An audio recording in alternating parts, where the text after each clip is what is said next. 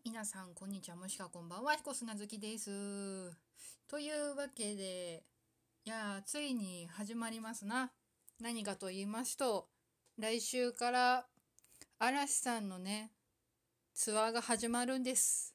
5by20 とりあえずまあ本当は来年なんだけどなんか今回は19周年からねとりあえず、ま、まずは五大ドームツアー回って来年まあどこどこやるんだろうな。多分私の予想ではアリーナ入れていくんじゃないかなっていう感じですな。うん。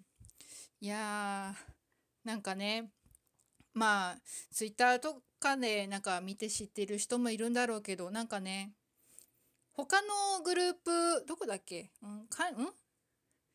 えー、あカトゥーンとかだったかな？がなんかもうやってるらしいけどそのまあコンサートでねやっぱグッズ欲しいじゃないですか。でまあ私も行くわけですよ当たっても外れても。で何が一番大変かっていうとやっぱ列並ぶのが大変なんだよね。うんまあ他のねグループは分かんないんだけどもね嵐さんの場合はね超並ぶんだわ。やっぱね平日はうんそうでもないんだけれどやっぱ土日とかね行くとねもう朝からね並んで多分ね始発でみんな行くんだろうね。まあ超並んでるわけですよ。でまあ始まったとしても結構え最高でどれぐらい並んだかな？多分 3, 3時間とかまあ始まってねだいたい10時ぐらいから物販始まるから朝の。でまあそれからまあそうだな。3時間4時間ぐらいが私が体験した中では最長かな。まあ一番ね短かった時は10分だったけど。土平日の土朝に行ってうん。もうほとんど人並んでなくて10分くらいで終わるっていうね。ミラクル起きましたけども。で次にまあ短かったのは1時間半かな。うん。超寒かったな。うん。まあちょっと話それちゃったけれど。でまあやっぱりグッズね並ぶの大変なんですよ。まあどこも多分一緒か。どっちにしろ。でなんか今回なんとあのまあアンドロイドプラス、えー、iOS 版でその嵐のねグッズを買うためのサポートアプリっていうのかな？が出ましてですね。まあダウンロードしましたさ。はい。なんかねまあ来週からじゃないとちゃんと使えないらしいんだけれどまあグッズありますね。例えば、まあ、パンフレットなりポスターなりまあペンライトなり、まあ、自分が欲しいグッズをまあ個数とかね入れてそうするとなんと合計金額が表示されて超便利っていうね。しかもなんかそれが QR コードになってでまあ当日まあアプリ起動してチェックインするとなんかそのグッズ一覧みたいのが出て欲しいやつ個数入れてみたいな。んで QR コード作ってこれくださいっつって係の人に見せてでまあそのレジのね人がピッて読み込むとまあ買えるっていうらしい。うん、超便利。まあ一応そのグッズ絶対買えるよっていう確証はないらしいけど、うん。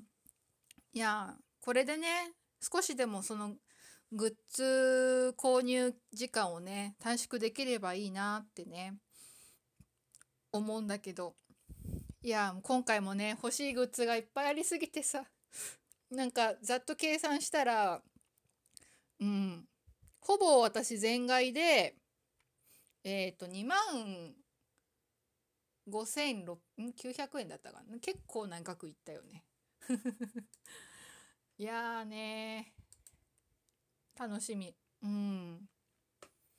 でなんか今回もその多分そうだな。あのファミリークラブ限会員限定らしいけどその裏側とかそういうやつが見られるサイトもできてなんかねいつもねその裏嵐っていう、まあ、ジャニーズウェブでやってるんだけれどた多分それプラスになるのかな。ねやっぱね裏側のねメンバーね様子見れるとかね知れるっていいよね。なんかそのうんプラスでね2度美味しいみたいなね。うん。とりあえず会員でよかったな。ね。とりあえずまあ今回もペンライト自立するんじゃないかなって思いました。なんかねそう大体そうもうすぐなんかツアー始まるよってなると荒井さんのペンライトこ他のとこもそうかな。なんか無線で制御されるペンライトがあってうん何年前だ？うん。デジタリアンツアーからなんか使い始めてるんだけどそのシステム。でまあ大体基本嵐さんの場合はメンバーカラー5色プラス白でなんだけれど普通につけるとで無線制御されるとまあ他の色にも光るみたいなでパッて一斉に消えてみたりとかパッて一斉についてみたりとかそんな機能があるわけですよ。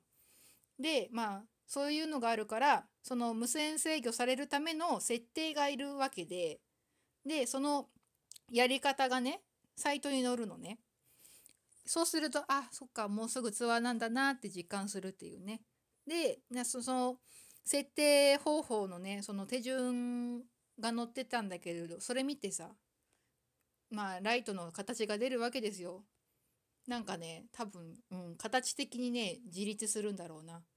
なんかね台形あるじゃないですか。